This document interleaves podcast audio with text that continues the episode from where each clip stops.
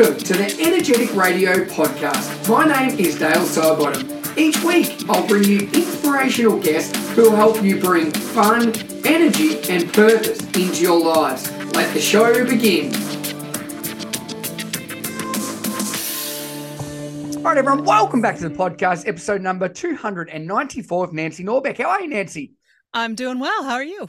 Good, good. Now, you've got a lovely backdrop there, and obviously this is a podcast, The 12 Apostles, and you are in the States, but you've obviously been to down the Great Ocean Road, which is amazing, and I know you're a big fan of travel and things like that, and I think it's one of the most gratifying experiences and learning opportunities you can do is travel.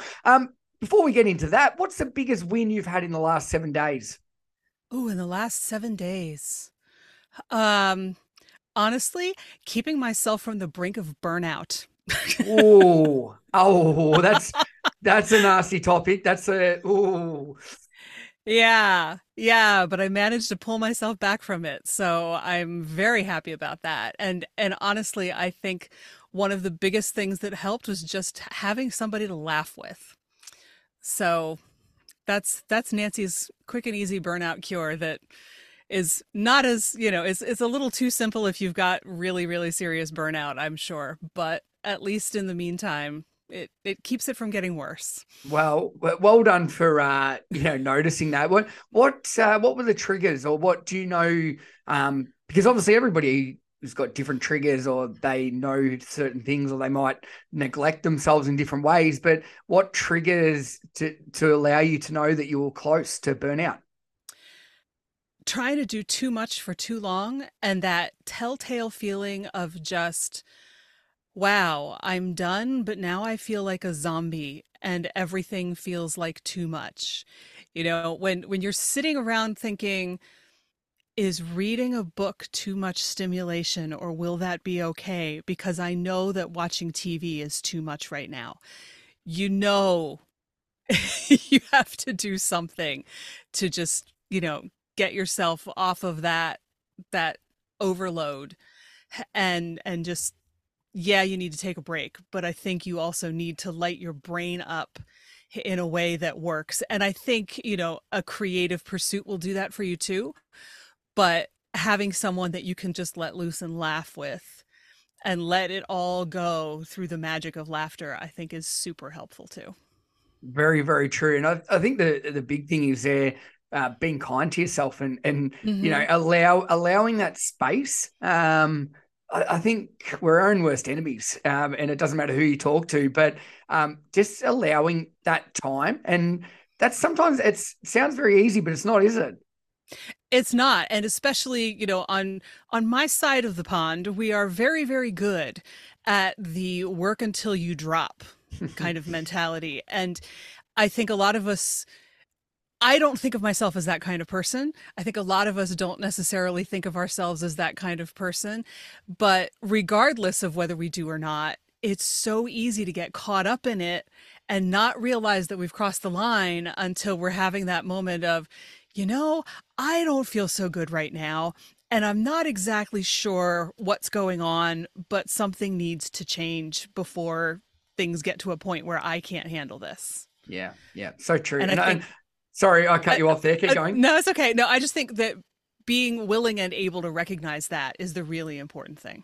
Yeah, and I couldn't agree more. And one of the things why I wanted to talk to you today, Nancy, is obviously you are a creative coach, and being creative and curious, and it's something that is so needed, to have that passion, to have those things, because every job, every part of life, we have to do things that, we have to do. We have to tick them off, and they're not always enjoyable. But if you've got something that is lighting you up inside, where you're being creative and getting those juices flowing, it allows every aspect of your life to be okay, because you've got that one thing that is just amazing.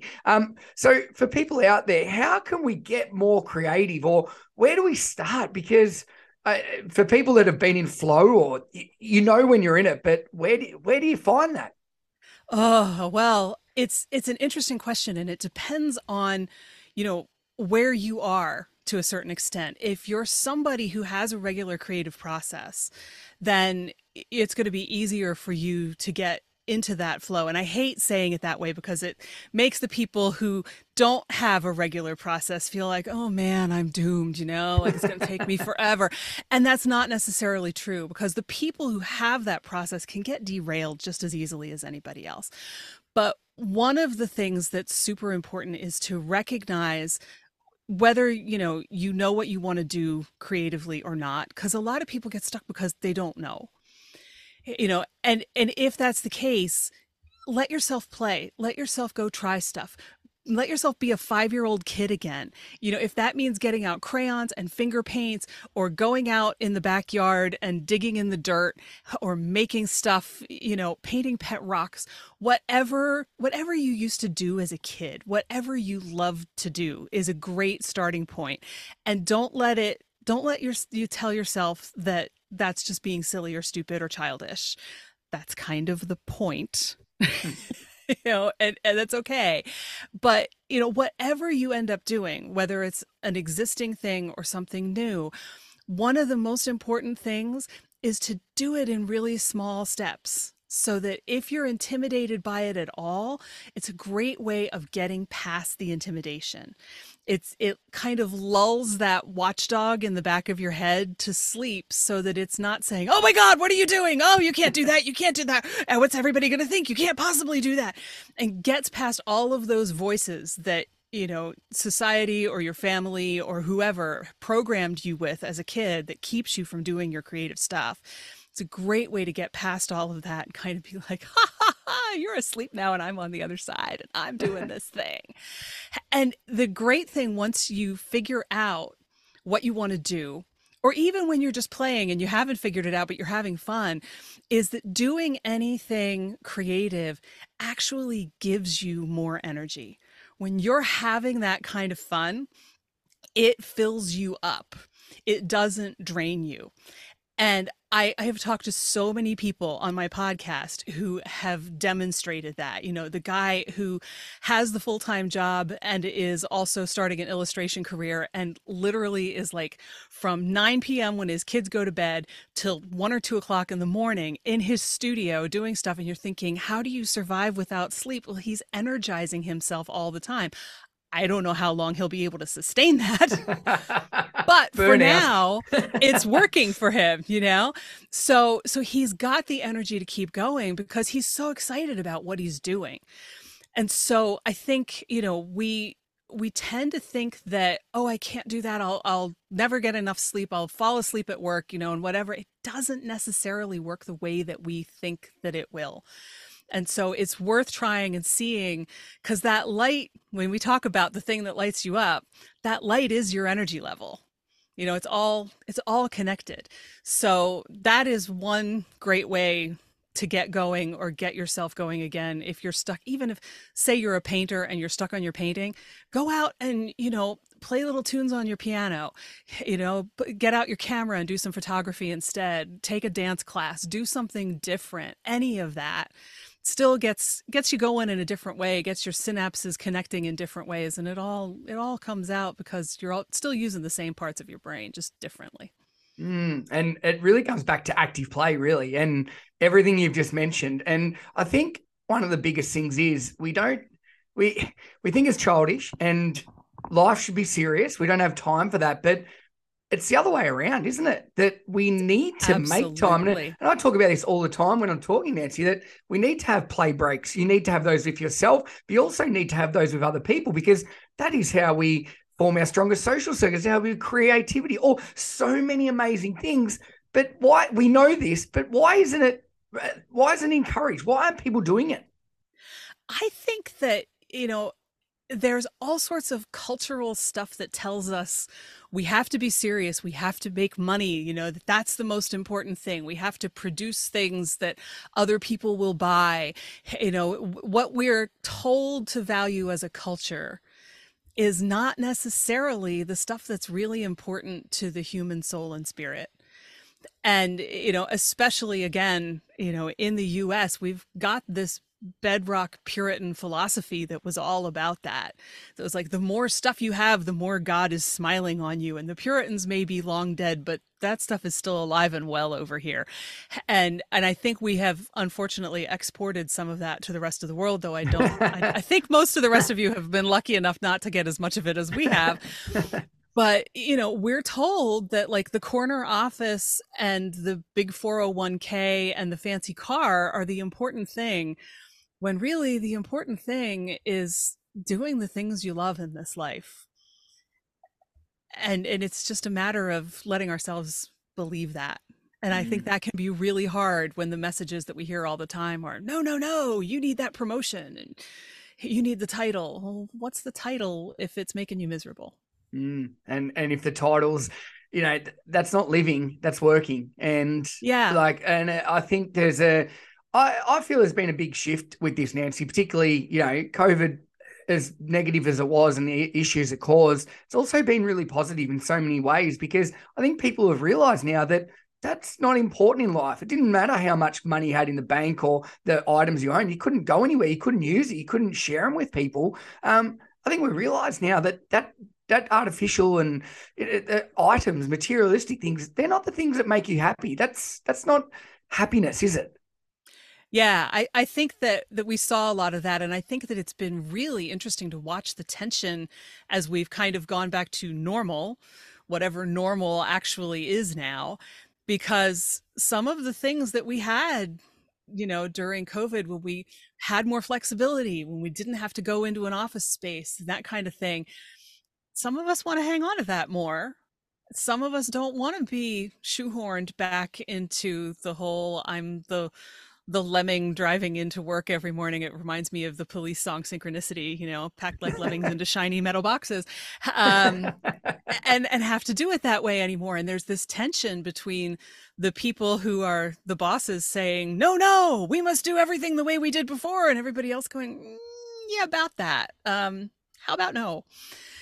And I don't know where we're going to end up, but I hope that we'll end up in a place where we're a little bit freer with ourselves, maybe hopefully more than a little bit, and, you know, give ourselves the permission to do more of the things that we really, really love, because I think those things also give us permission to connect with each other more, to, you know, really have that whole full life that isn't just about numbers and windows and corner offices and status symbols.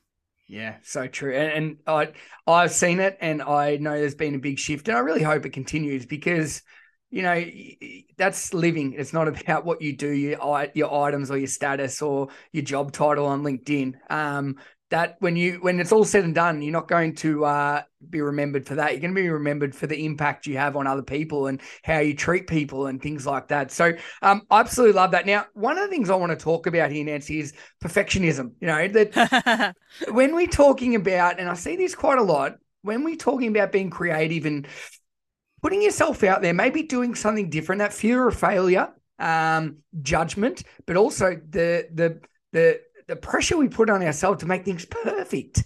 How do we get over that hurdle? Because it's a real thing. Perfectionism is so incredibly insidious.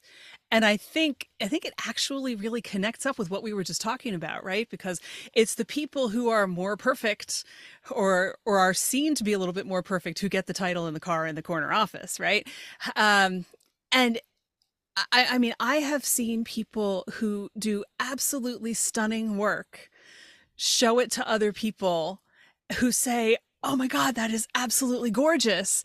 And then stand there, and I'm sure I'm not the only one who's seen this. I'm sure there are people who are listening who know exactly what I'm going to say and say, yeah, but the lighting isn't quite right. And the, you know, this, I could have done this better. And I'm like, I'm standing here telling you this is absolutely gorgeous. I cannot see what you're saying is wrong with this. And you're just picking it to pieces. And there's merit to understanding what you could do better. But there's also, you know, self-compassion. And there's understanding that we are all human beings. And none of us is ever going to be perfect. You know, I'm a writer, and I tell other writers, you know, and if you write seriously long enough, you will do one of two things. You will either drive yourself crazy trying to make things perfect, or you will eventually figure out that there comes a point where you have to just let it go and call it done and know that you're going to come back to it in a month, a year, whatever, and say, boy, I should have phrased this differently, you know? And that's just the nature of the beast. And it's just how it is, because you'll drive yourself crazy. And you just have to, you know, start by saying to yourself, can I be, you know, 5% less perfect with this? Can I be okay with that? If 5% is too much, maybe it's 3%, maybe it's 1%. And then try to, you know, up that number a little bit over time. And you probably don't want to eventually end up at 50%, you know, but you want to get to a number you can live with, because your work is never going to be perfect. You know, it's essentially, you know, a piece of writing is never finished because it's never going to be perfect. And you just decide, you know, I think when you reach a point where you've done everything you can do with a creative work and it's time to go on to something else. And if you get to that point where you can say, yeah, you know, how can I be 5%, you know, okay with being 5% less perfect with this? And actually asking yourself a question like that a couple times a day, how can I be okay with being less perfect? How can I be okay with a little bit of imperfection? When you ask yourself a question like that and you don't answer it and you just let it percolate in your subconscious, you'll get answers, and you may not even get conscious answers. Your brain may just start adjusting all on its own, which is a really cool thing about how brains work. But, you know, it will make your life so much better, because if you're that perfectionistic, you probably aren't sleeping well. Your doctor's probably saying, you know, your blood pressure could be a little better. You know, you've probably got all sorts of other anxiety stuff going on, and it all connects. It's all that same watchdog in your head, you know, these little ways of just sneaking past the watchdog and going, yeah, I'm just going to this tiny little bit less perfect until you get to where you can handle it. I love it. Hard for people. Yeah, you know, for sure. Acknowledge that it's not easy, because we're preached at all the time that we should be perfect. And that's just not fair or realistic. It's definitely not. And it's very similar. Like you're saying, you know, take small creative breaks. It's like doing a New Year's resolution. Take day by day. Don't do the whole year. Essentially, it's exactly the same with our self-talk, the way we talk to ourselves, because people are horrible to themselves, Nancy. What they say to themselves, they never say to anybody else. And it's exactly the same with perfectionism, that you need to be kind to yourself. It's very easy to be kind to others. People need to stop what they're doing now. If you're driving, pull over or whatever it is, but take a look in the mirror, and it's really, you need to be the nicest person to yourself. And that comes down to perfectionism, fear of failure, anything you're doing, doesn't it? It does. And I guarantee that, you know, that friend with the photo that I was talking about a minute ago would not talk to someone else the way that she was saying, but you know, the lighting could be better 100%. And this was all wrong, and would never, ever talk to somebody else that way. You know, we are all way worse to ourselves than we are to anyone else. And so, you know, if you're not sure if you're being too hard on yourself, that's really the litmus test. Would I say this to my best friend? Or even better, would I say this to an 8-year-old kid? Because if you wouldn't, you're being way too hard on yourself. And that is so true. And I think if you take anything away from this, it doesn't matter. Like you said before, everything's connected, Nancy. It doesn't matter where you're at. If you want to be more creative, if you want to try new things, if you want to feel happier, if you want to reduce anxiety, it comes down to exactly what you said, being nice to the person you see in the mirror. Like there's nothing else. That's it, isn't it? It is. And, you know, I think that a lot of us somewhere along the line got the idea that the way to make ourselves better was to be mean to ourselves. There we go. Yeah. So for listeners, sorry, Zoom decided to do something really funny. So Nancy's going to try and remember where she was up to. I'll pass it back to you, Nancy. Sorry about that. It's okay. So yeah, I think a lot of us, and this must be a cultural thing, because I think so many of us get this, that, you know, we get this idea that in order to make ourselves better, we have to be mean to ourselves. And it it kind of blows my mind that we buy this, because if we look at anybody else, you know, I think all of us have known somebody, right? Like the kid in school whose dad or mom yelled at them all the time, and we saw what it did to that kid. Or, you know, the neighbor whose spouse or somebody yelled at them, you know, or even the dog who was treated badly. We know this doesn't go well. We know it doesn't work. And yet, for some reason, we all seem to believe that we are the exception to this rule, and that if we treat ourselves horribly, somehow that will convince us and teach us to be better people. And it never, ever works. The only thing that works, I mean, I taught for 8 years, and, you know, I mean, if I yelled at a kid, and I tried really hard not to yell at kids because I don't believe in it. And you know, it's interesting because I was a bully. Well, sometimes it's very hard not to. Yeah. But, you know, I was a bullied kid at school, and I never put up with anything like that in my classroom, because I was like, you're not doing that here, you know? And it was the same kind of thing. It's like, if I'm not going to allow other kids to do it, I can't do it, you know?